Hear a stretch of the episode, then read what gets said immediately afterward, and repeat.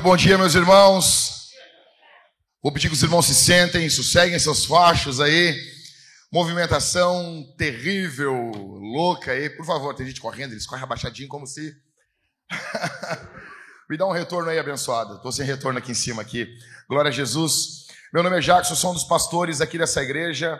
Enquanto o pessoal do som vai me dando retorno ali para mim. Isso, agora veio. Eu quero dar um bom dia a todos vocês. Se você está nos visitando, é uma alegria muito grande receber você aqui. Nós estamos na nossa casa nova, estamos trabalhando nela, tem muita coisa para fazer, então você está chegando numa casa bagunçada, tá bom? E é um pouquinho sobre isso que eu vou falar para vocês hoje, sobre bagunça, tá? Para isso já abra sua Bíblia em Juízes capítulo 9. Nós vamos fazer leitura de textos uh, um pouco longos da Bíblia, então eu preciso que você preste bastante atenção. Bastante atenção. Bastante atenção. Leandro, tu parece um jogador de futebol, Leandro. O Leandro parece um jogador de futebol, cara. Olha só a marra daquele cara. Onde tem, cadê a Laís? Onde a Laís encontrou esse cara, meu?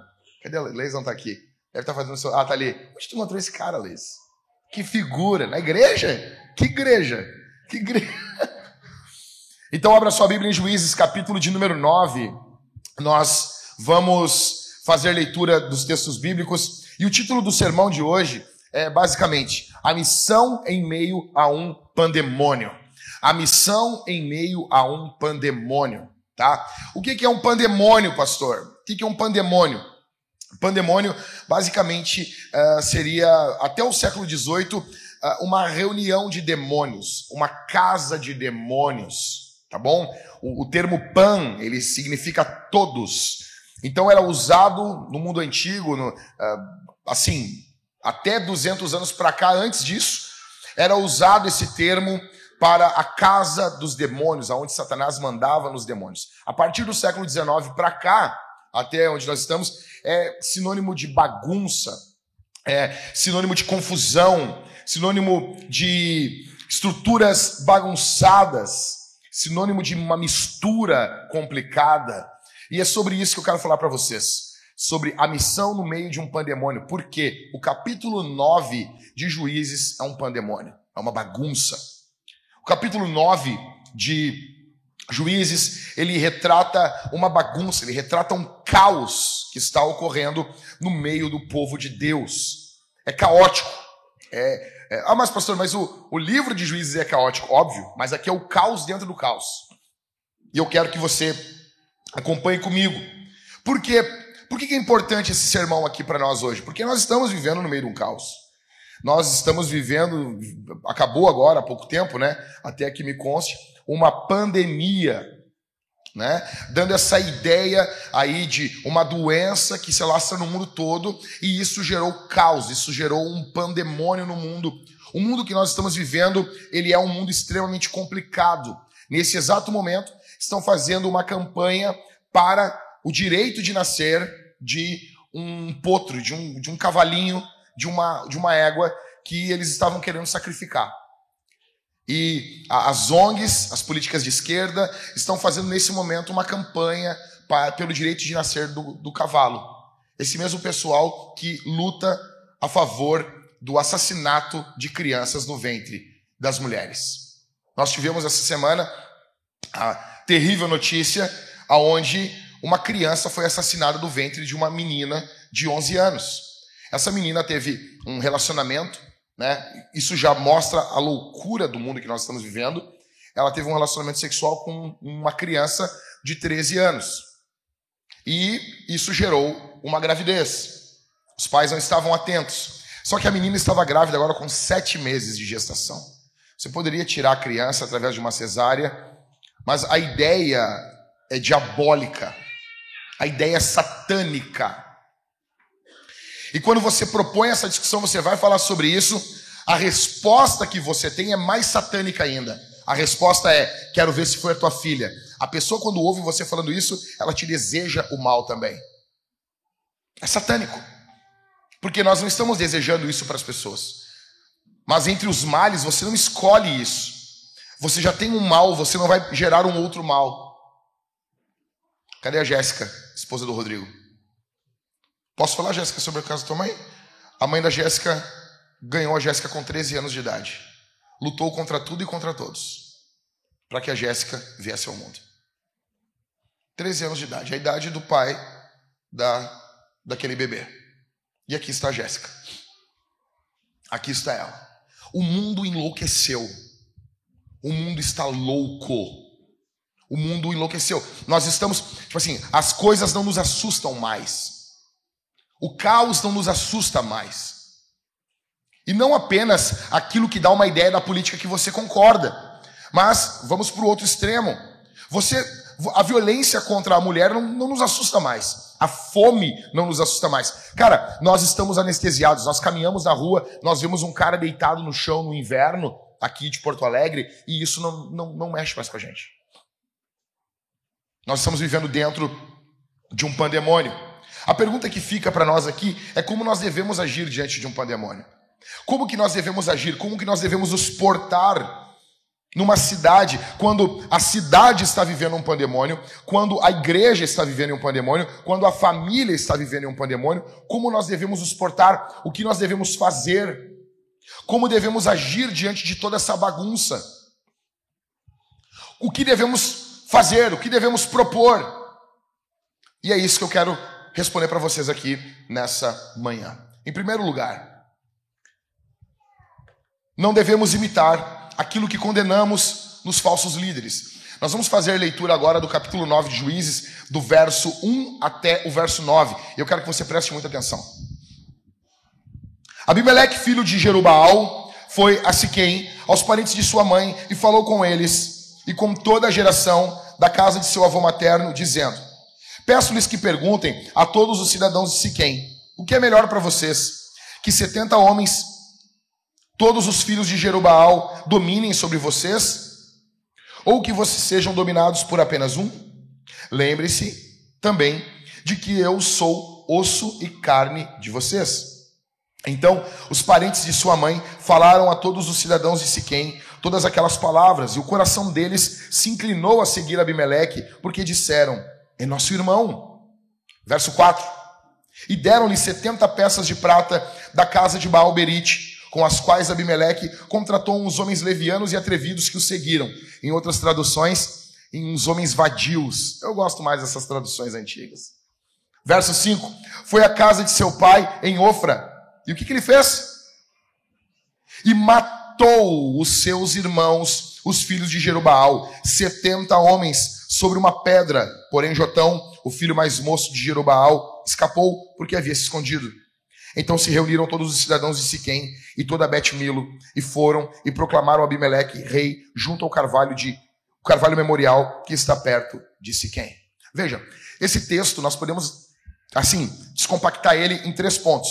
Primeiro, nós temos do verso 1 ao verso 2 a motivação de Abimeleque. Qual é a ideia de Abimeleque? É muito claro que o texto nos mostra. Abimeleque não quer reinar com outros caras reinando com ele. Abimeleque quer reinar sozinho, ele quer autonomia, ele é um homem ganancioso. Ele quer independência. Ele não quer que outros homens reinem com ele. A proposta para ele, para os homens de Siquém, é basicamente essa. Não é melhor que eu reine sozinho sobre vocês? Ah, pastor, o que isso tem a ver comigo? Tem tudo a ver. Você quer independência muitas vezes também. Nós estamos vivendo nesse período aqui. Vivemos esse período de independência. Busque seus sonhos, faça sua vida, o tempo todo.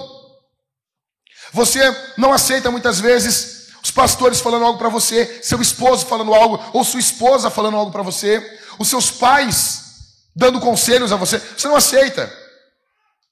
Você muitas vezes tem problema, o seu problema não é só uh, com o seu pai, com a sua mãe. O seu problema é com a autoridade. E quando você tem um problema com a autoridade, você tem um problema com Jesus. Porque Jesus disse: É me dado toda autoridade no céu e na terra. Toda autoridade que está sobre nós, ele delegou, ele outorgou, ele entregou.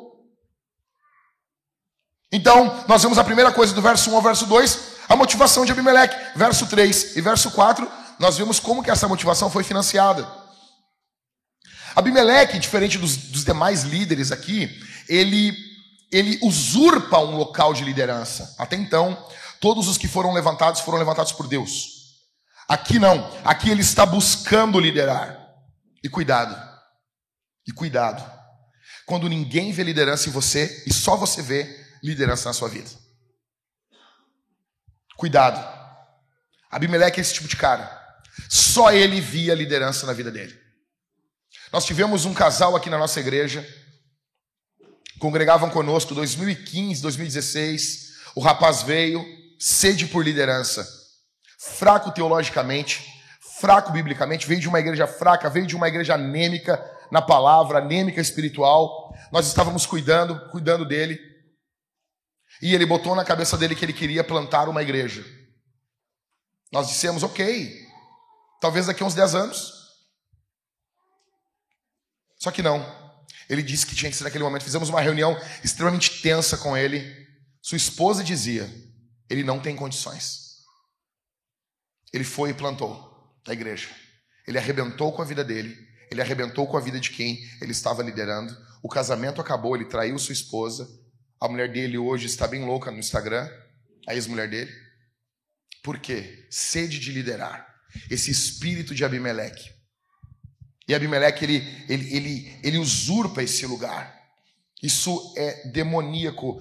E você vê na vida de Abimeleque que isso é financiado por demônios. Verso 4: E deram-lhe 70 peças de prata da casa de Baal Berite, dinheiro de demônios, dinheiro de idolatria, dinheiro de ídolos, são dados para Abimeleque. A terceira parte desse texto está no verso 5 e 6, que é o que? O assassinato ou os assassinatos. Isso aqui é o, fim, o fechamento de um líder usurpador. Líderes, maus líderes geram morte. Maus maridos geram morte para suas famílias, geram caos, geram, geram gerações problemáticas. Então veja bem, você quer casar com uma filha de Deus, você não pode ser como Abimeleque. Você quer casar com uma mulher de Deus, você quer ter filhos, você não pode ser como esse cara. Maus líderes geram morte. Primeira coisa, nós não podemos imitar esses caras, porque é muito fácil para nós questionarmos, gritarmos, falarmos contra os falsos líderes, mas chega um período da nossa vida que nós estamos imitando eles. Veja. Agora a pergunta que fica aqui é: o que, que gera um cara, quem produz um cara como Abimeleque? O que gera um homem cruel como Abimeleque? O que, que vai gerar? Em primeiro lugar, a queda de Adão.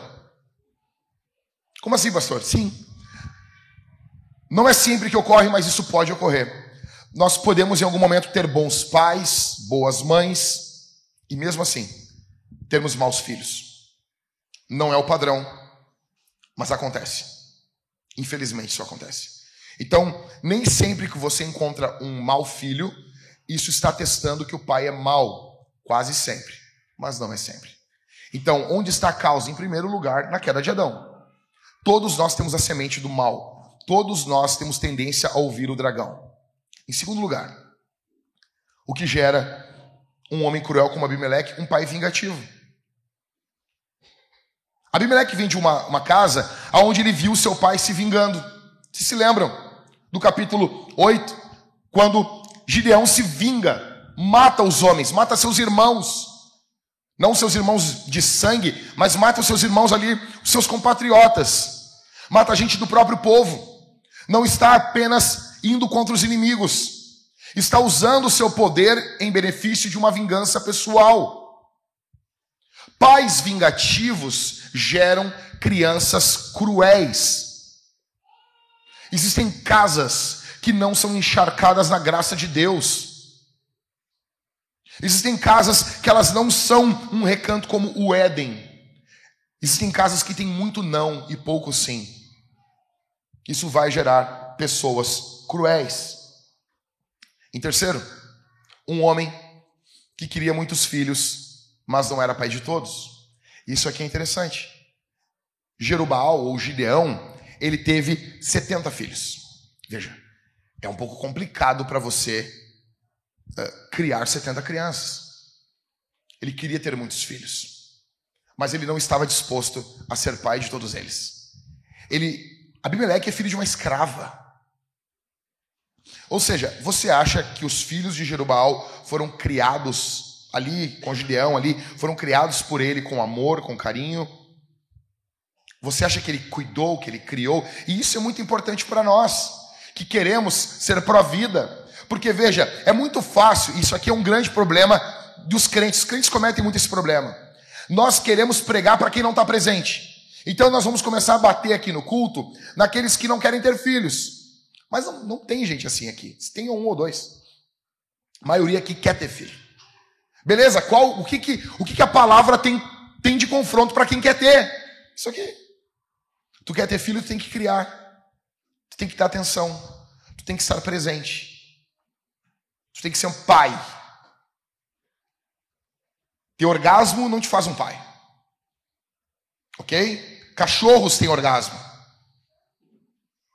Você, se você, você se não quer ter filhos, filhos, você está cuidando dos seus filhos? Você está amando os seus filhos? Você está presente na vida dos seus filhos? Ou não? Porque Jerubal, ele gera Abimeleque. Abimeleque é fruto. O que nós estamos vendo, atenção, no capítulo 9, é, uma, é, é, um, é um espelho do capítulo 8, é uma consequência. Só que muitas vezes, atenção aqui, ó. Muitas vezes nós não valorizamos, porque quando as consequências vão vir, nós morremos. Então a geração morre quando as consequências vão vir.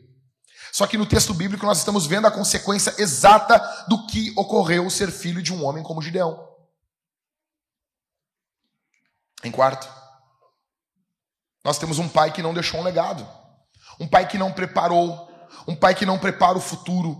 E nós temos muitos homens assim aqui. Nós temos muitos homens que não preparam o futuro da sua casa. Se você morrer hoje, a tua esposa está ferrada. Você é igual ao Gideão. Você é igual ao Gideão. Você não pensa no futuro. Ah, pastor, eu, eu concordo. Eu não penso. O que você está construindo de prático? Não só teórico. O que tem de prático ocorrendo hoje?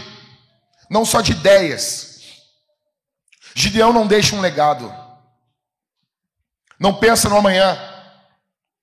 Em quinto, o que gera um homem cruel como Abimeleque é um homem que não conseguia manter o seu cinto fechado. Um homem que não controlava os seus impulsos sexuais. É o que mais tem hoje. É o que mais tem. O que mais tem hoje são homens escravos da pornografia. O que mais tem hoje são homens escravos, sabe? Não pode ver uma mulher. Você tem um vírus do adultério em você. Você tem noção disso? Homens que se portam como um animal. São galanteadores de supermercado. Você é, é carinhoso com todo mundo, menos com a sua esposa. Eu, eu era garoto e, e, eu estava uma vez na casa de um obreiro e ele disse para mim a frase: beijo de esposa tem gosto de giló. E eu, guri, o que, que é isso? Ele não tem gosto de nada. Um obreiro. Agora pergunta se ele está casado com a mulher dele. Arruinou com a família, arruinou com a esposa, traiu, dormiu com uma garota da igreja, um lixo. Um lixo. Veja, o que você faz com seus órgãos sexuais vai impactar futuras gerações. Vai impactar diretamente futuras gerações. Abimeleque é fruto disso. Ok, o que fazemos então? Não imite caras como esse. Não seja como esse cara. Em segundo lugar, nós devemos ouvir os profetas de Deus em períodos de, de pandemônio. Em períodos de pandemônio, nós devemos ouvir os profetas de Deus. Vamos ler do verso 7 ao verso 21, é uma leitura longa, ok? E eu preciso que você preste bastante atenção. Quando soube disso, Jotão foi e se pôs no alto do monte Gerezim. E em alta voz gritou, dizendo: Cidadãos de Siquém, escutem o que vou dizer, e Deus escutará vocês. Verso 8. Certa vez, as árvores foram ungir para si um rei. Disseram à oliveira: Reine sobre nós. Porém, a oliveira lhes respondeu: Deixaria eu o meu óleo, apreciado por Deus e pelos homens, para dominar sobre as árvores? Então, as árvores disseram à figueira: Venha você e reine sobre nós.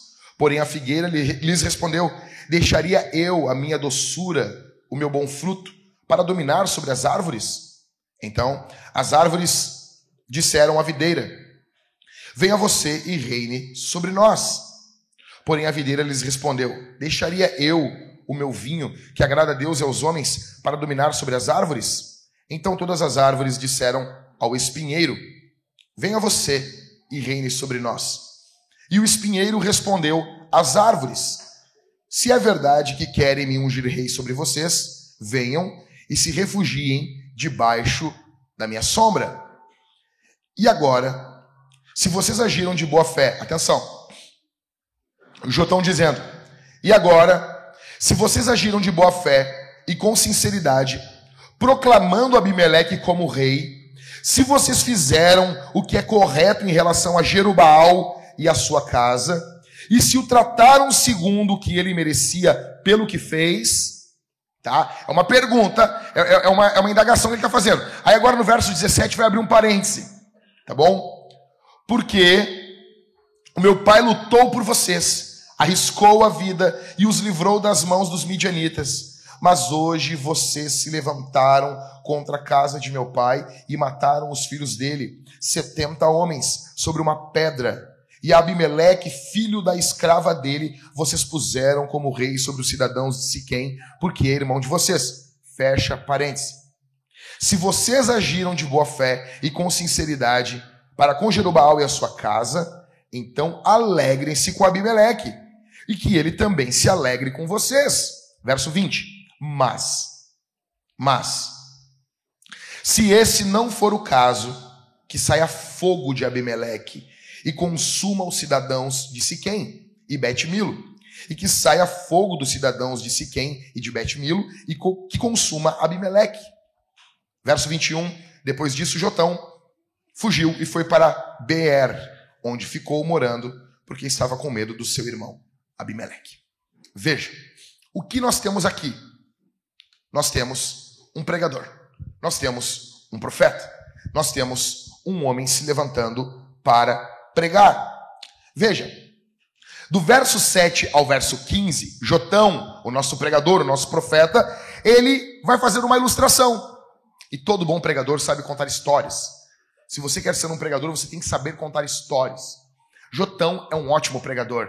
E ele faz uma comparação ele vai falar sobre a oliveira, verso 8 e 9, sobre a figueira, verso 10 e 11, e sobre a videira, verso 12 e 13. Essas três árvores, elas são importantíssimas na agricultura de Israel. Elas eram fundamentais na economia de Israel. Elas eram muito importantes. O que que ocorre aqui? Ele está fazendo uma comparação que todas elas não queriam ser reis. Nenhuma delas queria reinar. Então elas chamam um espinheiro para reinar. E esse espinheiro decide ser rei. E o espinheiro é uma árvore rasteira, baixa.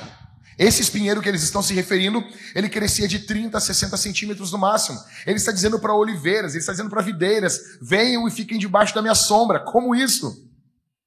O espinheiro é algo extremamente feio nesse contexto aqui.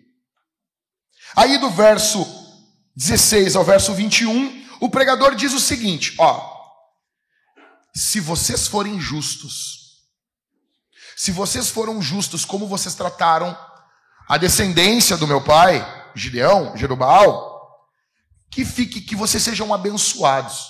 Porém, se vocês foram maldosos, que saia fogo de Abimeleque, destrua vocês e que saia fogo de vocês e destrua Abimeleque. Veja, o espinheiro, ele está comparando Abimeleque com o espinheiro. O espinheiro, ele é uma, ele, óbvio que ele possui espinhos, ele é hostil e ele costumava pegar fogo no deserto. Do nada, combustão espontânea. Ele pegava fogo. O que, que esse pregador está falando? Que vocês sejam queimados uns pelos outros. O que está ocorrendo aqui, gente, nesse momento? Enquanto Jotão está pregando, enquanto Jotão prega, está ocorrendo uma batalha pelo coração do povo. Jotão está apresentando algo de Deus para o povo. E Abimeleque está apresentando o espírito, o espírito da Babilônia, o espírito de Babel. Nós temos esse espírito vindo por toda a escritura. Nós temos a sequência, nós podemos traçar um rastro em toda a Bíblia, mostrando o espírito de Babel, o espírito de independência, o espírito de autonomia. Nós vemos isso prefigurado claramente quando eles erguem uma torre, em honra ao próprio nome. Eles estão querendo fazer grande o nome deles sobre toda a terra. A torre de Babel. E esse espírito segue. Ele começa isso em Gênesis 3, quando Adão e Eva se declaram autônomos. Quando Adão e Eva não querem prestar contas da sua vida. E isso vem, vem por toda a escritura. Nós chegamos então no profeta Daniel, nós temos a Babilônia, que é esse espírito de Babel, sabe? Isso amplificado, e nós temos isso por toda a escritura, chegando ao fim da Babilônia, somente na volta de Jesus em Apocalipse. Abimeleque representa tudo isso. E Jotão representa a confiança de Deus, em Deus. Nós temos dois pregadores aqui. Nós temos o evangelho de Abimeleque e nós temos o evangelho de Jotão. Olha o que diz o evangelho de Abimeleque: você pode tudo. Você pode tudo. Não é o que nós vemos hoje em dia no Instagram? Você abre, você vê pessoas falando frases motivacionais, você confunde até com coisas de Deus, sempre tocando aquela musiquinha chata da Hilson, a Oceans, que aquela música é chata pra boné, rapaz. Que música chata. Eu já achava aquilo chato e ficou mais chato depois do Instagram ainda. Não, não é, é chato sim aquilo. Aí tocando aquela musiquinha e dizendo: você pode tudo. Você é diabólico, você é satânico. Sabe, é, é, é, é o diabo dizendo para Jesus: pula daqui de cima. E muita gente, sabe, ouve isso e diz, isso é coach. Olha só. Pula, porque tu vai dar ordem nos anjos. Tu vai mandar. Tu vai ordenar. Não, não, não tá cheio de fé isso aqui, parece. Tá cheio de, né? Tá cheio de, vamos lá. Só que às vezes é diabólico. Às vezes é o diabo falando a palavra de Deus. Então o evangelho de Jotão vai dizer: você pode tudo. Em segundo, o Evangelho de Jotão vai dizer: o dinheiro compra o poder e as pessoas. Como que Jotão se lançou na sua campanha com o dinheiro de Baalberite? 70, verso de número 4, 70 peças de prata. Então eles acham, atenção, que o dinheiro pode comprar tudo, tudo e todos aonde nós vivemos um período aonde, cara, você abre o Instagram, você vai ver os reels, tá o cara embora bora, andando numa Porsche, e você pensa, cara, o que eu estou fazendo de errado com a minha vida? Evangelho de Abimeleque. O dinheiro compra tudo. O dinheiro compra gente. Você vê em Apocalipse o dinheiro que comprava as almas das pessoas. Nós estamos vivendo esse período. O evangelho de Abimeleque fala: você precisa chegar lá. Olha aqui para mim. Veja, eu não consigo entender. Eu sempre vejo pessoas falando, talvez até eu mesmo já falei, mas assim, aqui entre nós, o que, que é lá? Para quem é músico lá, são 440 vibrações por segundo. Mas isso aqui não faz diferença alguma na vida da maioria das pessoas. É por onde nós afinamos os instrumentos, ok? Cada nota tem uma vibração. Agora, o que é lá, sem ser da, da questão musical das notas? Veja, o que é lá? Tu tem que chegar lá, lá, lá, lá, lá, lá. O que é lá, cara? Tu tá com inveja de quem chegou lá. O que, é lá? Quem define lá? Quem define o que é lá? Com isso, sabe, você cresce com essa sede e você está sempre procurando a toca do coelho e você nunca encontra. E você sempre está em busca de algo que você não encontra. Esse é o evangelho de Abimeleque. Ok, pastor, o evangelho de Jotão, em primeiro lugar, o evangelho de Abimeleque não vai trazer satisfação e felicidade. A primeira coisa que Jotão está dizendo para o povo, ele vai devorar vocês. Ele é um espinheiro. Espinheiro não dá sombra, não refresca. O que Abimeleque está prometendo não vai ajudar vocês. O que esse mundo promete para você no Instagram, o que esse mundo promete para você no Reels, nos shorts da vida, nos vídeos do WhatsApp, isso na maioria das vezes não é real. Em segundo lugar, o Evangelho de Jotão nos fala que a nossa alegria não se encontra em reinar, mas em servir. E aqui é onde a gente tem um, um, um assim, um nervo, e eu quero apertar esse nervo aqui um pouquinho. Presta atenção. Como que nós crescemos em santificação? Como que nós nos tornamos santos? Veja, eu queria que você prestasse muita atenção aqui, porque o que eu vou falar aqui é muito importante. Cara, o alvo do cristão é ir, é ir aos poucos ficando parecido com Jesus, se tornar parecido com Jesus. Nós podemos chamar isso de maturidade ou de santificação. E a gente resume isso em ficar parecido com Jesus. Ok? Ok? Amém, meus irmãos? Vocês querem ser parecidos com Jesus? Resumindo, resumindo, resumo do resumo do resumo. Como nos tornamos parecidos com Jesus? Nós resumimos em três coisas. Primeiro, adoração. Segundo, comunhão. Terceiro, serviço. Adoração, comunhão, serviço. Nós fomos feitos para adorarmos a Deus comunitariamente. Ok? Não estou falando de adoração privada, porque a adoração privada você não é tão transformado como na adoração comunitária. Por quê? Porque você vai ter incômodos na adoração comunitária e esses incômodos são usados por Deus para trabalhar em nossas vidas.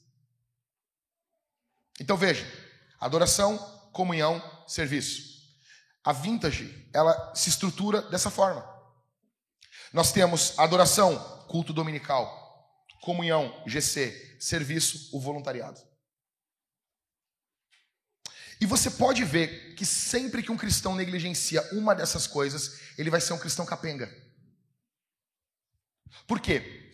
Vou dar um exemplo. Adoração. Tem pessoas que negligenciam o culto dominical. Elas negligenciam a adoração. Isso vai impactar a vida espiritual dela em alguma, de alguma forma. A vida, a vida, a vida cristã é como um banco de três pernas. Se você tirar um, ele não se mantém de pé. Você precisa adorar com os teus irmãos mas você também precisa de ter comunhão com eles. É por isso que o apóstolo Paulo fala em Atos, presta atenção aqui, que ele ensinava de casa em casa e no templo.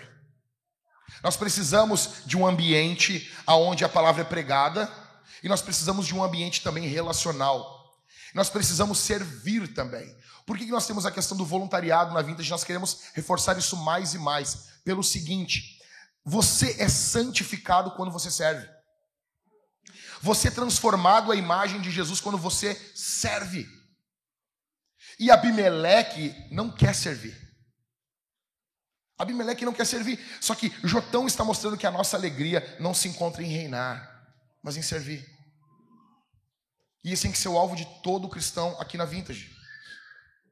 Em terceiro, o Evangelho de Jotão diz que para ser feliz você não precisa reinar, você precisa de um rei. Você precisa de um rei sobre a sua vida. E a cultura vai apresentar muitos reis para você. A música, os prazeres, o entretenimento, a comida, café. Vai apresentar coisas que você pode ser escravo. A cultura vai apresentar coisas e mais coisas para você, coisas boas que nós podemos consumir, mas que podem nos escravizar e podem reinar sobre nós. O sexo, Ok?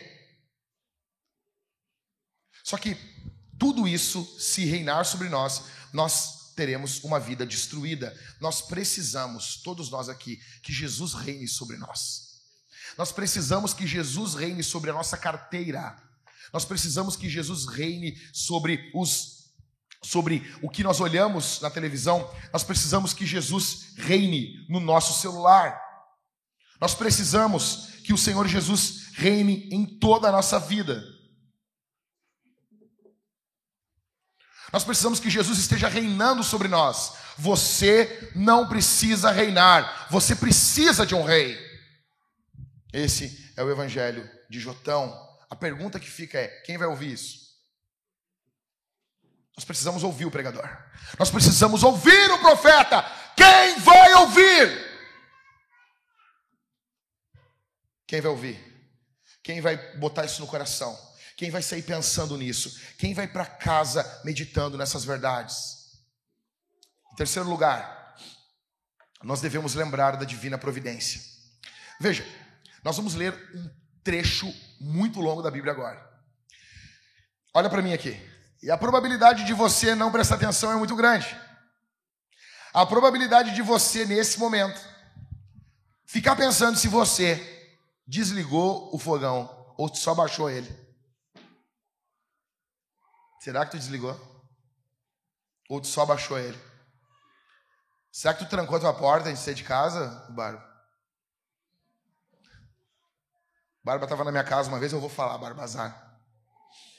E o Barba falaram para ele: Olha, tá aberta a tua, a tua janela, não sei o quê. E o Barba chamou nas câmeras ali no celular e tinha um negócio, um, um, um negócio mexendo.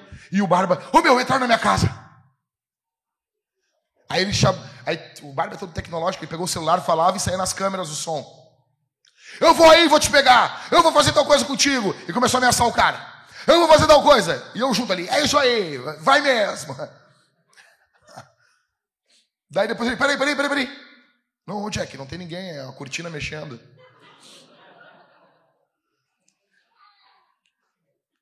Foi bom, ele foi valente. Por trás do celular, mas foi. Veja, presta atenção nessa leitura bíblica, ok? São mais de 30 versículos. Então, a probabilidade é muito grande de nós aqui nos perdermos. Verso 22 ao verso 57, tá bom? Abimeleque havia dominado sobre Israel durante três anos. Quando Deus suscitou um espírito de aversão entre Abimeleque e os cidadãos de Siquém, que foram desleais com Abimeleque.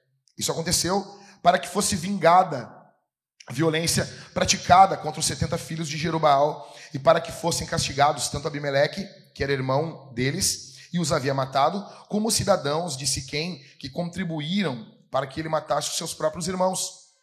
Os cidadãos de Siquém puseram sobre os altos dos montes homens de emboscada contra Abimeleque, e eles assaltavam todos os que passavam pelo caminho perto deles, tipo alvorada, tá? E Abimeleque foi informado disso. Verso 26. Gaal, do nada surge esse cara aqui, filho de Ebed, ok? Veio com seus irmãos e se estabeleceram em Siquém. E os cidadãos de Siquém confiaram nele. Verso 27. Foram ao campo, cortaram os cachos das vinhas, pisaram as uvas, fizeram festa, foram à casa de seu Deus, comeram, beberam e amaldiçoaram Abimeleque. E Gaal, filho de Ebed, disse: Quem é Abimeleque e quem somos nós de Siquém para que o sirvamos? Não é ele, filho de Jerubaal, e não é Zebu, seu oficial. Seria melhor servir os homens de amor. Pai disse quem? Mas nós, por que serviremos a ele? Verso 29, Gaal vai mostrar o coração aqui. Quem dera estivesse esse povo na minha mão, eu expulsaria Abimeleque. Eu diria a Abimeleque: multiplique o seu exército e venha lutar. Verso 30. Quando Zebul, governador da cidade, ouviu as palavras de Gaal, filho de Ebed, ficou furioso. E enviou secretamente mensageiros a Abimeleque, dizendo: Eis que Gaal, filho de Ebed, e seus irmãos vieram a Siquém, estão alvoroçando a cidade contra você. Levante-se de noite, você e o povo que estiver com você, e ponha-se de emboscada no campo. Levante-se pela manhã, ao sair do sol, e ataque a cidade. Quando Gaal, com a sua gente, ataque a cidade. Ponto. Quando Gaal, com a sua gente, sair para atacar, faça com ele o que estiver ao seu alcance. Verso 34. Assim Abimeleque se levantou de noite, e todo o povo que com ele estava, que estava com ele, e se puseram em emboscada contra Siquém em quatro grupos. Gaal, filho de Ebed, saiu e pôs-se à entrada do portão da cidade. Com isso, Abimeleque e todo o povo que estava com ele se levantaram das emboscadas. Ok? Verso de número 36. Gaal viu aquele povo e disse a Zebul: Veja, vem gente descendo do alto dos montes. Gaal está vendo os caras descendo do monte e vira para Zebul e disse: Cara, tem uns caras descendo. Aí Zebul na maldade. Mas Zebul respondeu: Não, não, tu está vendo as sombras dos montes. Cara, a Bíblia é muito engraçada, cara. Elas se parecem com homens. Pô, uma sombra mexendo ali, né? Então Gaal, por, verso 37, porém Gaal tornou ainda a falar e disse: Veja, vem gente descendo bem na nossa frente, e uma tropa vem vindo do caminho do carvalho dos adivinhos. Então Zebul disse a Gaal: Onde ficaram agora tuas ameaças? Botou as unhas para fora aqui, né? Botou as unhas para fora. Onde ficaram as suas ameaças?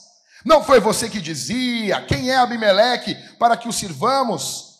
Não é esse povo que você desprezou? Pois sai agora e vá lutar contra ele. Gaal saiu à frente dos cidadãos de Siquém e lutou contra Abimeleque.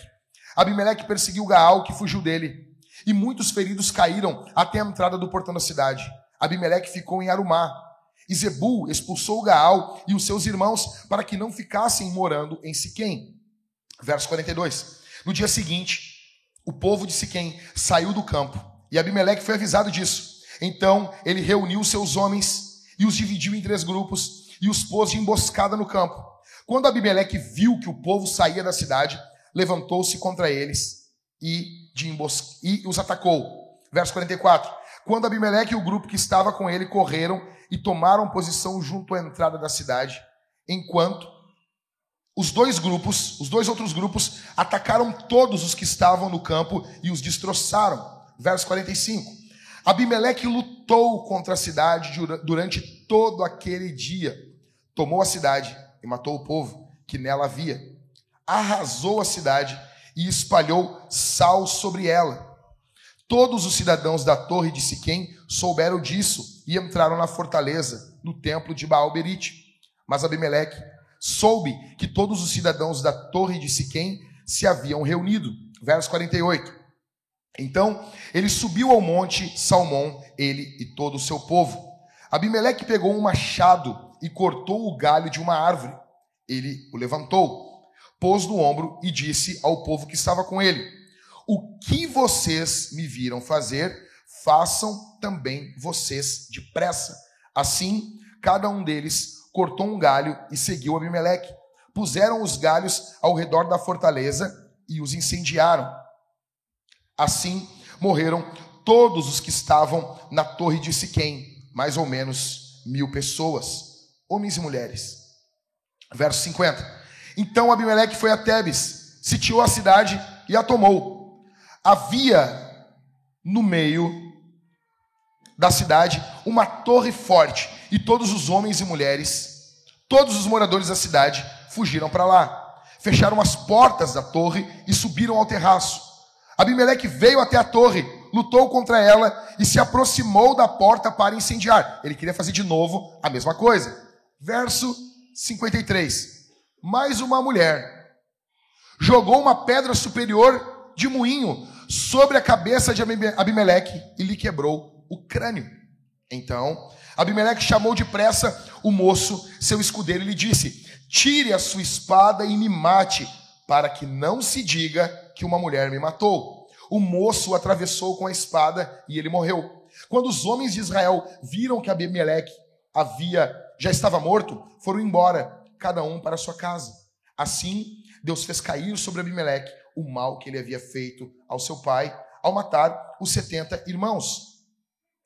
Verso 57. De igual modo, Deus fez cair sobre a cabeça dos homens de Siquém todo o mal que haviam praticado. Assim veio sobre eles a maldição de Jotão, filho de Jerubal. Ah! Suei lendo isso aqui. Vamos lá. Vamos descompactar. Atenção. A gente divide esse grande texto em duas partes. Duas partes. Primeira parte, do verso 22 ao verso 45, nós vemos o quê? O primeiro cumprimento do que Jotão falou. Olha para mim aqui. Capaz de tu ter desperdido no meio disso aqui. O que, que Jotão falou? É do quem é Jotão? Jotão? Jotão, o irmão ali de Abimeleque, não, não o irmão por pai e por mãe, o irmão por parte de pai de Abimeleque. O que, que Jotão falou? Que Abimeleque iria destruir Siquém. Nós vemos do verso 22 ao verso 45 isso. Nós estamos vendo literalmente saindo fogo de Abimeleque contra Siquém. Abimeleque está destruindo. Vem um cara chamado Gaal, esse cara vindo nada. Ele começa a tomar uns goró, ele começa a tomar um white horse. Tá, Pedro? Começa a tomar ali um um conosquinho. E ele fica bem louco. E ele diz: Ah, quem é Abimeleque para reinar? E tem um tal de Zebu, que é o governador dele. O nome do cara, né? Um nome estranho, né? Aí Zebu ouve isso e dá um Zebu ali na cidade. Foi bom, Michael. E ele vai e ele fala para Abimeleque: Olha, seguinte, Gaal está vendo algo contra ti. Sendo que se quem já estava contra Abimeleque. Então Abimeleque vai, toca fogo, mata as pessoas da cidade, cidade que ele estava coordenando, cidade que ele era parente desse povo. Então nós vemos fogo de Abimeleque contra Siquém. Do verso 46 ao 57, nós vemos o segundo cumprimento da profecia de Jotão. Fogo de Siquém contra Abimeleque. Abimeleque sai matando pessoas. Parecia que ele estava louco. Parecia que a maldade não iria parar. Ele mata mil pessoas. Então, ele vai para uma outra cidade, tem uma outra torre. Parece que ele vai fazer tudo de novo. Parece que ele, a maldade não vai ter fim. Parece que ele vai continuar fazendo mal. Então, do nada, uma mulher muito louca toca uma pedra de cima da torre. É demais isso na Bíblia, cara. E o cara que matava todo mundo, pau, caiu uma pedra na cabeça dele. E o texto diz que rachou o crânio dele. E esse cara é tão. Ele representa tanto essa, essa, esse amor próprio. Ele está tão preocupado com a reputação dele que ele diz: Cara, me mata para que ninguém diga que uma mulher me matou. Igualzinho algumas pessoas aqui. Que tem a sua reputação como seu Deus. Veja, o que, nós estamos vendo aqui? O texto é longo. Se a gente parar para analisar verso a verso, como Martin Lloyd Jones fazia, nós não vamos sair daqui hoje. Tá, pastor? Então, assim, me dá assim, eu vou, eu vou dar, meu papel é fazer isso com você. Eu vou dar aqui os versículos mais importantes. Mais importantes? Sim, sim. O que, que nós devemos nos lembrar? Dá quando tu lê o texto numa tacada, parece que tá, tá esse pandemônio, tá essa bagunça. Parece que não tem ninguém reinando. Mas tem quatro versículos aqui que nós temos que prestar atenção. Veja comigo o versículo 24 e o 23. Vê o 23 e o 24 comigo. O que o texto diz? Quando quem suscitou? Lê comigo aí, gente. Vamos, acorda. Bom dia! Vamos lá, gente. O 23 e 24. Quem suscitou? Deus. Então, opa, opa, opa, opa. Para aí. Pausa, pausa. Ó, freio de mão. A gente está diante de uma narrativa que é Deus que está coordenando. Parece uma loucura. Parece assim um que ninguém, ninguém é de ninguém. Vamos lá.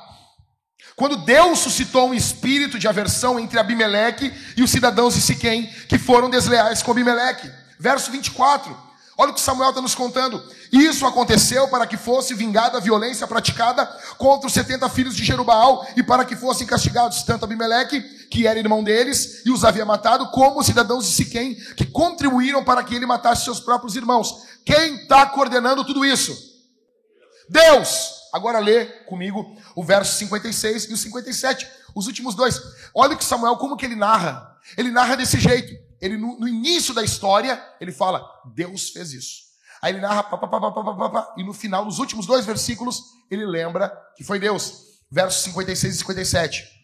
Que diz, assim Deus fez cair sobre Abimeleque o mal que ele havia feito a seu pai. Ao matar os seus 70 irmãos, quem empurrou aquela pedra não foi uma mulher, foi Deus. Aquela pedra que cai sobre Abimeleque é, é esse juízo caindo sobre ele. Verso 57. De igual modo, Deus fez cair sobre a cabeça dos homens de Siquém todo o mal que haviam praticado. Assim veio sobre eles a maldição de Jotão, filho de Jerubaal. Você consegue ver Deus agindo? Ah, no texto agora eu consigo, pastor. Mas e hoje? No meio desse caos todo, no meio desse pandemônio todo, você consegue ver Deus? Você consegue ver Deus na nossa cidade? Eu falo muito assim: ah, Deus vai levantar para usar você para fazer uma coisa nessa cidade. Veja, Deus já está fazendo. Deus já está se movendo. O grande, o missionário, ele, ele primeiro ele olha o local onde ele vai fazer missão e ele procura ver o que Deus já estava fazendo. Um exemplo, você vai falar de Jesus para uma pessoa, você tem que ouvir o que essa pessoa falar para você, porque Deus já está agindo na vida dela antes de você falar de Jesus. Então ela vai contar alguma coisa que você vai ver assim, hum, Deus agiu aqui, ó. E você pode descortinar isso para essa pessoa. Sabe o que ocorreu nesse dia que você está me relatando? Foi Deus que guardou você. Deus já estava agindo. Você consegue ver Deus agindo? Você consegue ver Deus operando, em primeiro lugar? Você consegue ver Deus agindo quando o julgamento não ocorre de imediato? Quando os criminosos não estão presos? Você consegue ver Deus agindo? Você consegue enxergar Deus fazendo as coisas? Você consegue olhar Deus agindo por trás da história quando parece que Ele não está ali? Você consegue? E segundo, você consegue ver Deus agindo quando parece que Ele está ausente? Quando parece que ele, que ele foi embora, igual teu pai. Você consegue? Você consegue ver Deus agindo quando, quando todas as situações da vida parecem e gritam que Ele não está ali? Você consegue ver Deus agindo quando aqueles que bagunçaram a tua vida estão bem? Tem pessoas aqui que tiveram sua vida bagunçada por pessoas que odiaram você, elas não amaram você, brincaram com os teus sentimentos, brincaram com o teu futuro, brincaram com os teus filhos, zombaram de você e parece que essas pessoas estão cada vez melhor. Eu pergunto para você: tu consegue ver Deus agindo nesses dias? Em quarto, você consegue ver Deus agindo quando parece que o pecado compensa, quando parece que ser bom não adianta, quando parece no teu trabalho que fazer as coisas certas, parece que não, não, sabe, cara, só se dá bem quem faz tudo errado.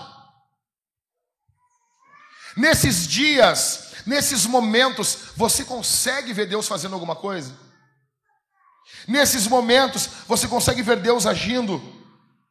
A boa notícia para você a boa notícia para a tua vida é que Deus continua governando tudo. A boa notícia para você que levantou e veio aqui essa manhã é que o estado da tua história não é a última palavra sobre quem comanda a tua história. Quem comanda a tua vida é Deus. O céu não está em pânico, Deus está reinando sobre tudo, todos. Ele está governando a tua vida, Ele está protegendo você, Ele está amando você. Bendito seja o seu nome, bendito seja o nome de Jesus. Nós olhamos para o mundo, é um pandemônio, os maus governando, nós vemos, é, sabe, esse caos que fizeram do mundo, não há punição dos culpados. Nós vemos o caos, nós vemos os nossos tribunais infestados por, por lixo, por demônios, e parece que não vai ter um amanhã. Parece que nós vamos sucumbir. Só que não. O que é divina providência, pastor? Divina providência, bem rasteiro, é uma mão invisível que guia todos os eventos da história. Eu vou dar um exemplo para vocês bem básico aqui. Essa semana, a, a, Maria tinha consulta com o Torrino. Nós levamos ela no pediatra, na consulta do pediatra, ela, e o pediatra disse: Olha, ela está bem, mas um dos ouvidos dela está muito inflamado. Marquem um otorrino para crianças. Aí nós conseguimos lá e marcamos. Aí no dia, uh, eu acho que era na terça-feira, Thalita acho que foi da mamá, era na terça-feira, e tinha, a Thalita tinha fisioterapia nesse mesmo dia, e não deu para ir na fisioterapia, tinha que escolher fisioterapia ou a consulta, então não foi na fisioterapia. Fomos para a consulta da Maria. Ela se atrasou para a fisioterapia e se fosse pegar um horário depois, que ela às vezes faz, não poderia ter a consulta da Maria, então optamos pela consulta da Maria. Chuva, chovendo muito em Porto Alegre, frio, duas crianças do carro, nós andando, chegamos do local antes da consulta e eu não consegui estacionar lotado e eu rodei umas, sabe, rodei um, uns quase 15 minutos para poder estacionar o carro. Não consegui. Parei o carro na frente. A Thalita desceu com a Maria no colo, entrou na consulta, eu saí com a Isabel. A Isabel não cala a boca, cantando o tempo todo. É legal, é lindo, é lindo no primeiro dia. Sabe, e aquele negócio, e, os vidros tudo embaçado, e o, o, o ar no talo para poder desembaçar o vidro, e chuva caindo. E eu disse, ah, vou estacionar aqui, mas aqui está muito longe para eu sair com a Isabel no colo aqui, pegando chuva, e um caos, um caos assim. E daí, quando eu achei um lugar, eu estou estacionando, a Thalita me liga. E toda vez que a Thalita me liga, eu atendo rápido. Rápido. Diferente do que a minha mulher atende. Né, Dé? Não sei como é que é a tua mulher, se a tua mulher atende rápido aí, Dé?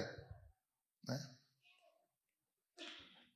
E eu, o que foi? O que foi? O que eu sempre peço? Alguma coisa. Sempre peço, alguma coisa. Ah, tu é neurótico? Eu acho que eu sou. Acho que eu sou.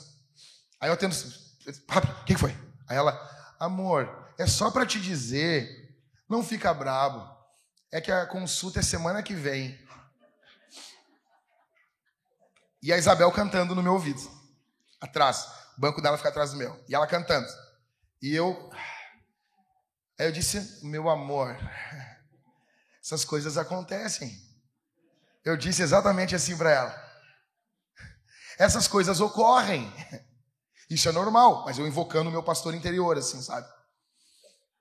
eu invocando meu pastor interior, sabe? E daí eu disse, não, não tem problema. Aí desligou. E deu dois minutos, ela ligou de novo e disse, olha, a, a secretária vai conseguir um encaixe para nós.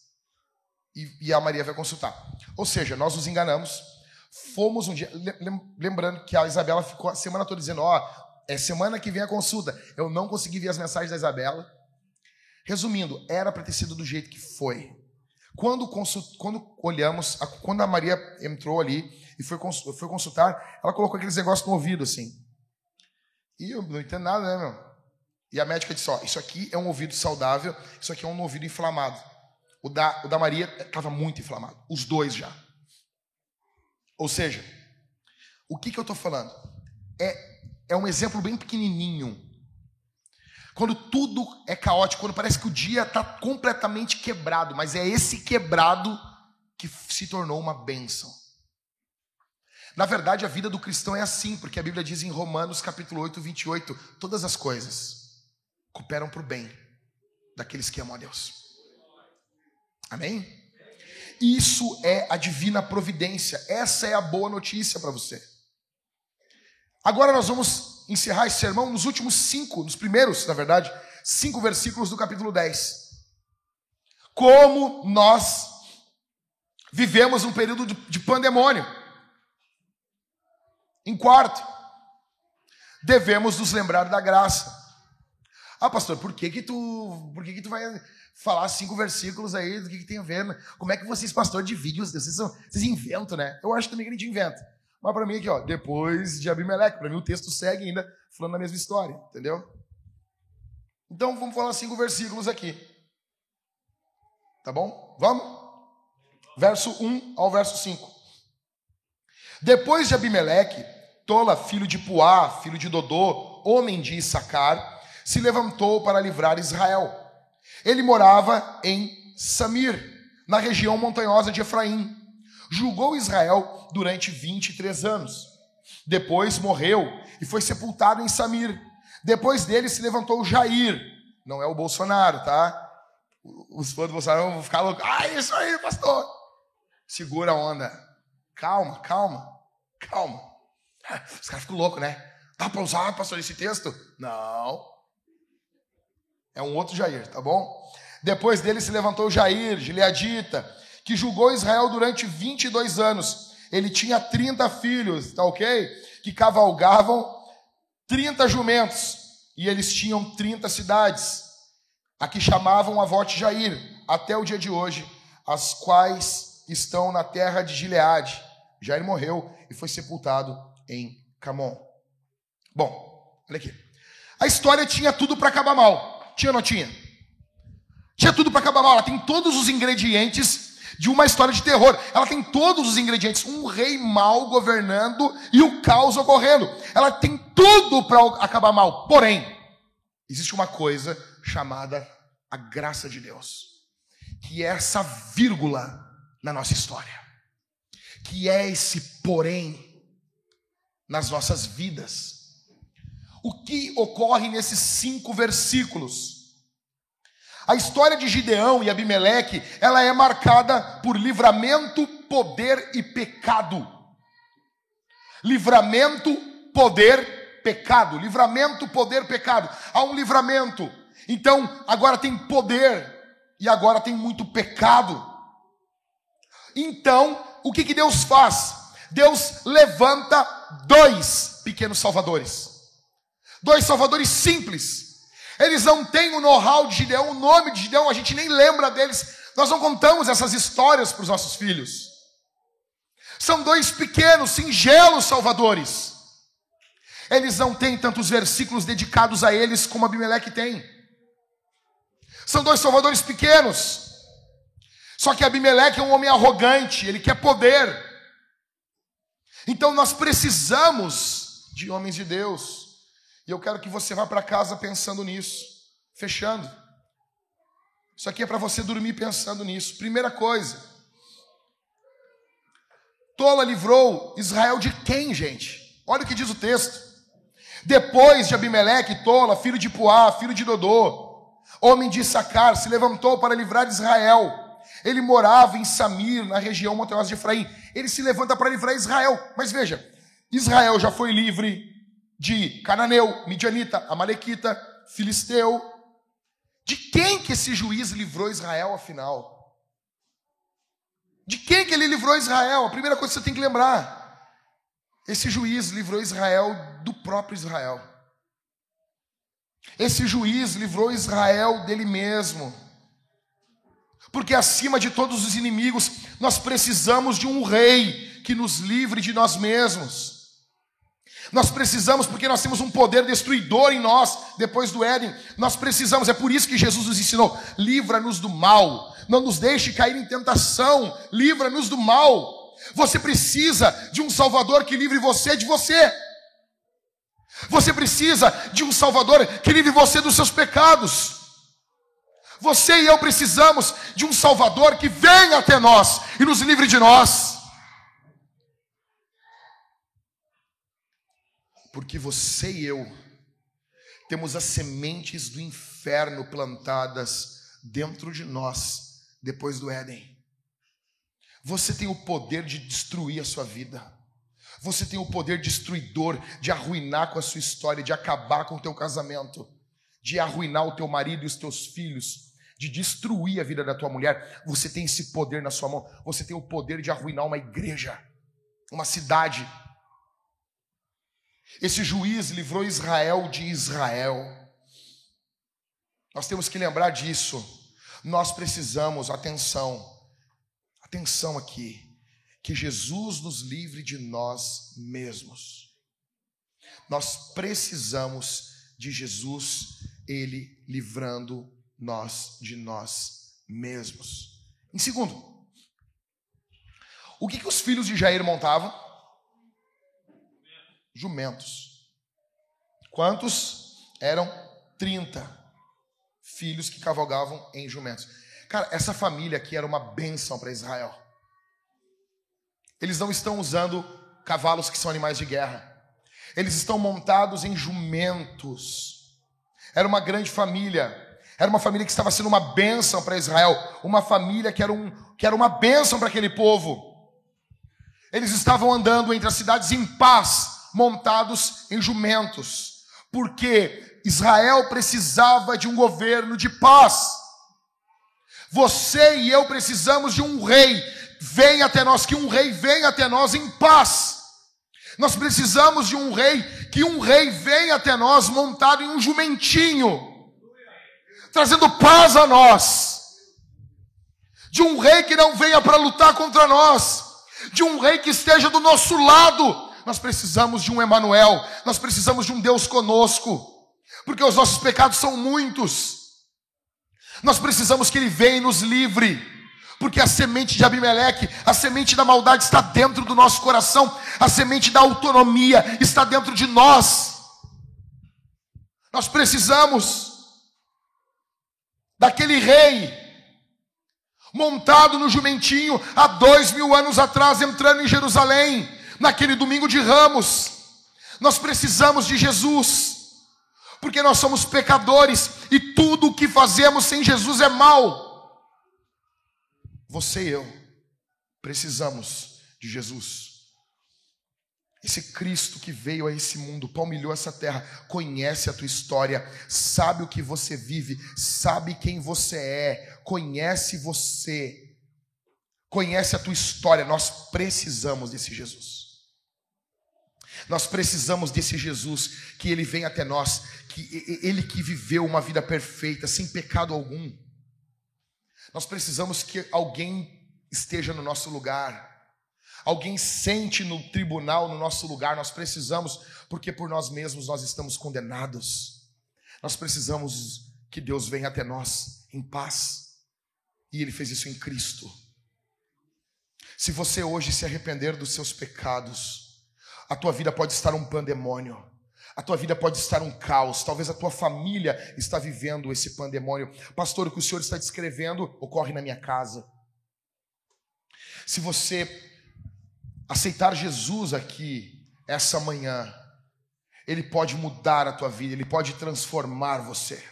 Ele perdoa os teus pecados, Ele lava você, Ele levanta você, Ele vai fazer parte agora da sua família, você vai fazer parte da família dele. Em terceiro, lembre-se, a graça de Deus é incansável para os seus filhos. Se você é um filho de Deus, porque nem todos são. Se você é um filho de Deus, Deus vai ir até você. Ah, pastor, que ótima notícia, que legal. É, uma ótima notícia do âmbito geral, do âmbito da eternidade, é uma ótima notícia. Porém, do âmbito dessa vida, isso é uma, uma notícia meio complicada.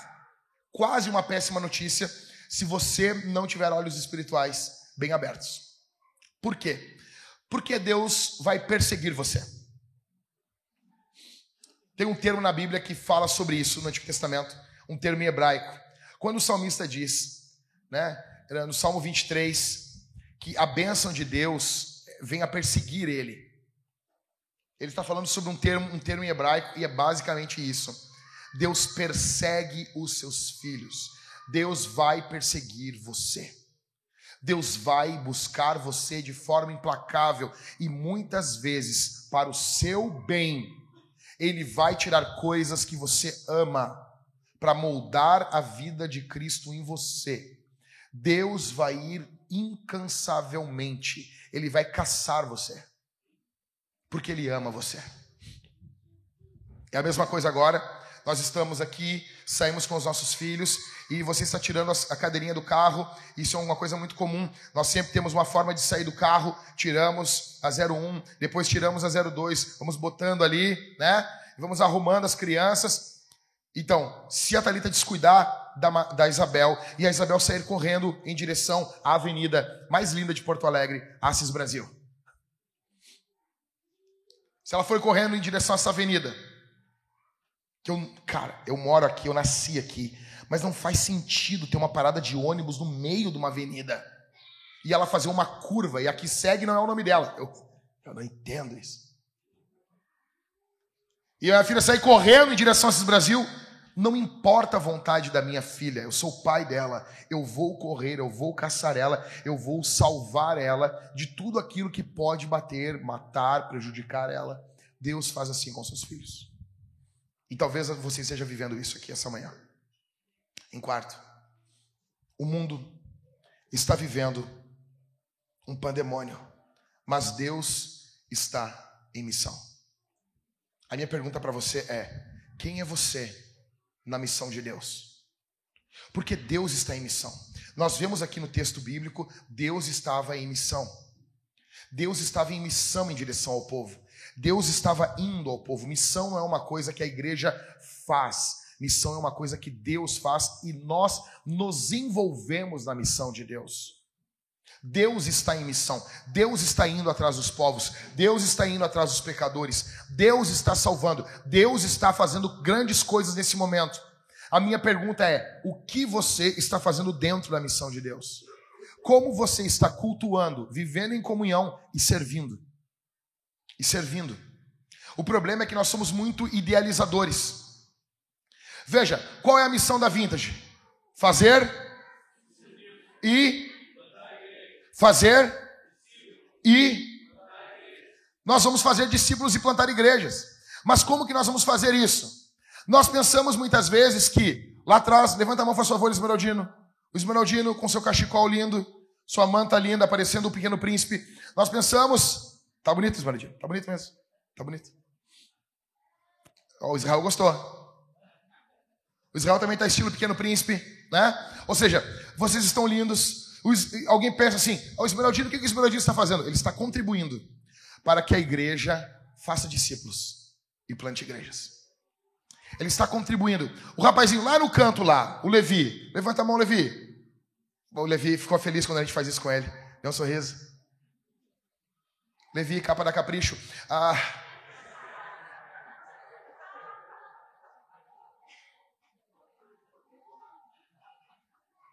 Isso, isso, isso, nos anos 2000 e nos anos 90 era um elogio, Levi. Pessoal da transmissão, nós temos um jovem aqui na nossa igreja, bem apessoado, que está solteiro. Ok? Então, o Levi, ele está trabalhando, ele está contribuindo para que a igreja faça discípulos e plante igrejas.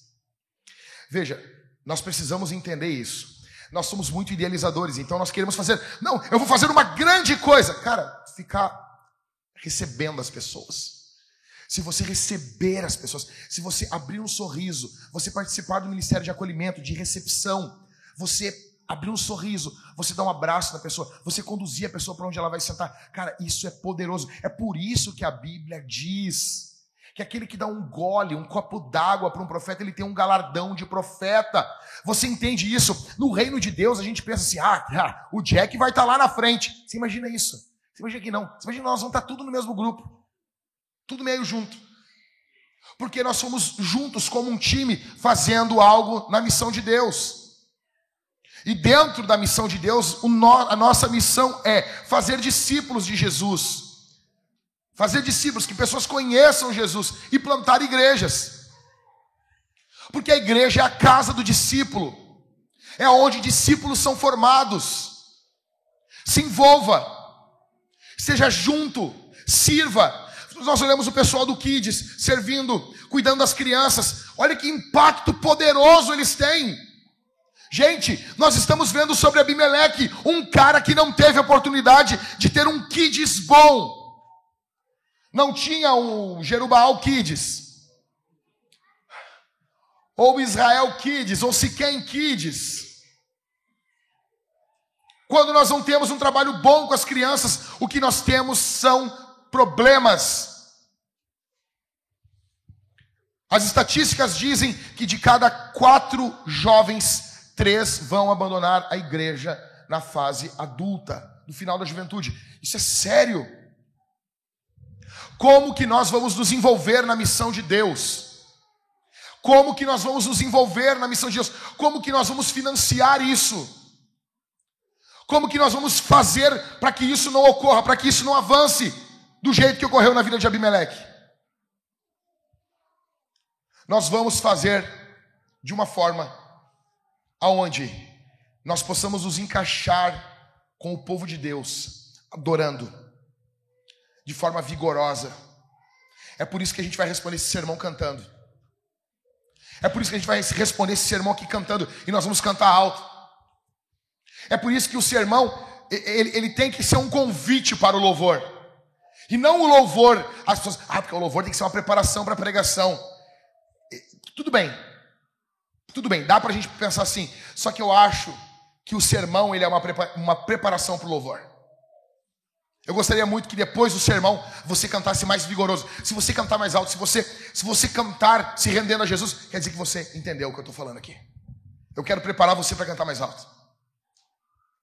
Preparando para cantar. Até um livro até. O que, que tu acha, Israel? Preparados para cantar? Vamos escrever junto. Eu faço a parte do sermão e faz a parte do louvor. Quando o sermão, ó, serve ao louvor. Nós temos igrejas que tratam o louvor como um passatempo. Nós temos irmãos que chegam atrasados no culto porque não valorizam o louvor. Sendo que a coisa mais importante aqui é o louvor. Ok? Ok? Então nós temos que cantar. Nós temos que cantar a Jesus. Nós vamos cultuar, nós somos chamados a cultuar. Então nós vamos participar da ceia, da comunhão, da Eucaristia. Como que nós vamos fazer isso? Nós teremos um casal aqui desse lado, outro casal desse lado, e isso é cultico, gente. Deus está nos chamando, vem cear. Vem cear. Você vem se arrependendo dos seus pecados. Você vem abrindo mão das suas maldades. Você vem até a mesa do Senhor. E você vai pegar o pão, mergulhar no cálice bronze, que é o vinho, ou no cálice dourado, que é o suco, e você vai estar comendo e bebendo do Senhor. Faça isso em arrependimento, faça isso com confiança em Jesus.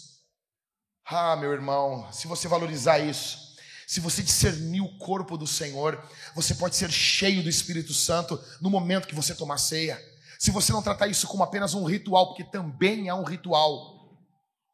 Também é um ritual. Sério, pastor? Mas é um, nós fazemos um ritual, sim. Quando elementos não podem ser substituídos, nós temos um ritual. Elementos próprios. Quando você participa disso não apenas como um ritual, mas como sacramento, como sinal visível de uma bênção invisível, e você crê, Deus deu esse sinal para você. Sabe o que é isso, meu irmão? Você tem um momento do culto que você enxerga o que está ocorrendo. Você não está enxergando anjos aqui? Espero que alguém não esteja. Se você tiver, você me avisa onde ele está, eu quero falar com ele. Ah, pastor, eu falei com o Moroni. Cuidado. Esse já fez estrago. Ok? Tinha umas barras de ouro. Cuidado. Não vai atrás. Então você não está vendo. Você não está vendo fisicamente Jesus. Você não está vendo fisicamente. Olha aqui, cara, que, que brutal isso. Você não vê você não vê a bênção de Deus de forma física, porém, Deus nos deu a ceia e o batismo, que é onde nós enxergamos visivelmente o que ocorre espiritualmente. É o momento que o mundo espiritual. Ah, eu queria tanto enxergar o mundo espiritual. Pô, tá vendo aqui todo domingo, cara. Só que como, como Jesus ele escondeu isso em algo tão simples, as pessoas não valorizam. A ceia é o momento que o espiritual rompe o espiritual e nós enxergamos ela de forma visível. O batismo também. É o momento que o que ocorre espiritualmente quando alguém morre para o mundo e ressuscita com Cristo, você enxerga visivelmente isso. E isso comunica graça. Isso é um meio de graça. E se você participar disso, se arrependendo dos seus pecados, confiando em Jesus, você vai ser cheio do Espírito Santo. E hoje nós podemos ter uma grande distribuição de dons aqui, enquanto participarmos da ceia. Você pode receber o dom de línguas, outros podem receber o dom de profecia, outros podem receber o dom de discernimento de espíritos. Você pode receber o dom do ensino, o dom do encorajamento. Você pode aqui, enquanto você participar, você pode receber o dom do serviço. Ah, mas eu já sirvo. Mas isso se tornar um dom em sua vida. Onde todos vão testemunhar que você serve de uma forma diferente, especial. Você ensina sobre serviço. Você serve de forma exponencial. Você é incansável servindo. Porque quando você. Escute isso aqui, cara. Quando você opera no seu dom é diferente. Eu sinto a presença de Deus aqui. Eu estou falando isso aqui por um propósito. Isso aqui não está no esboço. Não está no esboço. Quando você serve no seu dom, você serve no poder do Espírito. No período da pandemia, colocaram dois cultos para eu pregar, três cultos para eu pregar, quatro cultos para pregar, cinco cultos para eu pregar. Eu estava pronto para pregar doze vezes. Deixa eu dizer uma coisa para você aqui. Eu tenho como pregar doze sermões de uma hora em um dia, porque é o meu dom. E eu faço isso no poder do Espírito. Eu preguei cinco ou seis vezes na pandemia durante o, durante o domingo. Mais de uma vez. E todas as vezes que eu saía do púlpito, eu saía revitalizado, encorajado, dinamizado. Poucas vezes eu saí do púlpito esgotado debaixo de uma batalha espiritual muito ferrenha, porque eu estou servindo no meu dom. E toda vez que você serve no seu dom, você faz isso no poder do Espírito. Deus pode distribuir dons aqui, enquanto participamos da ceia. Não despreze, nós estamos em um ambiente espiritual.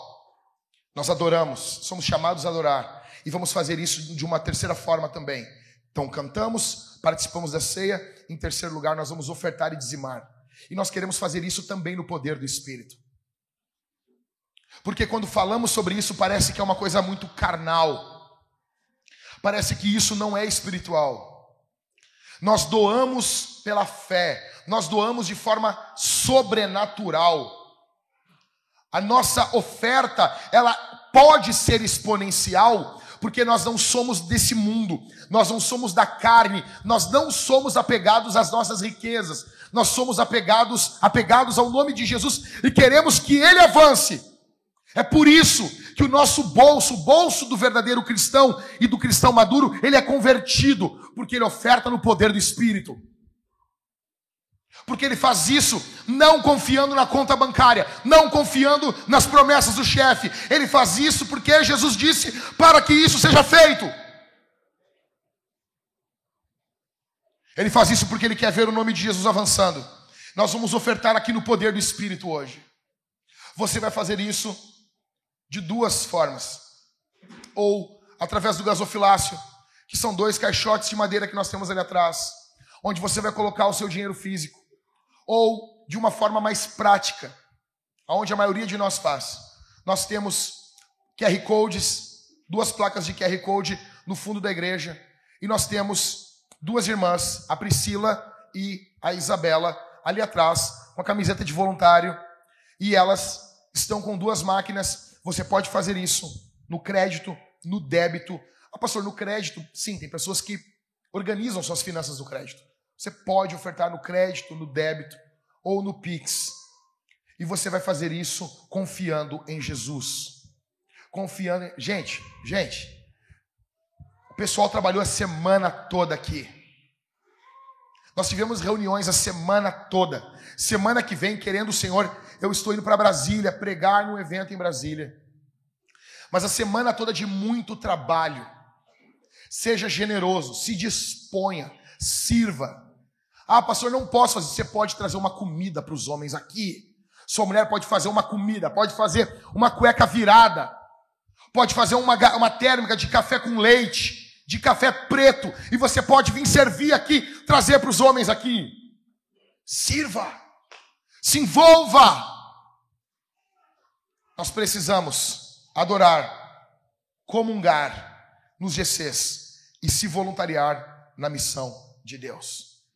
Nós vamos responder esse sermão. Eu peço que você feche seus olhos, incline sua cabeça. Quando a banda começar a cantar, nós vamos ficar de pé.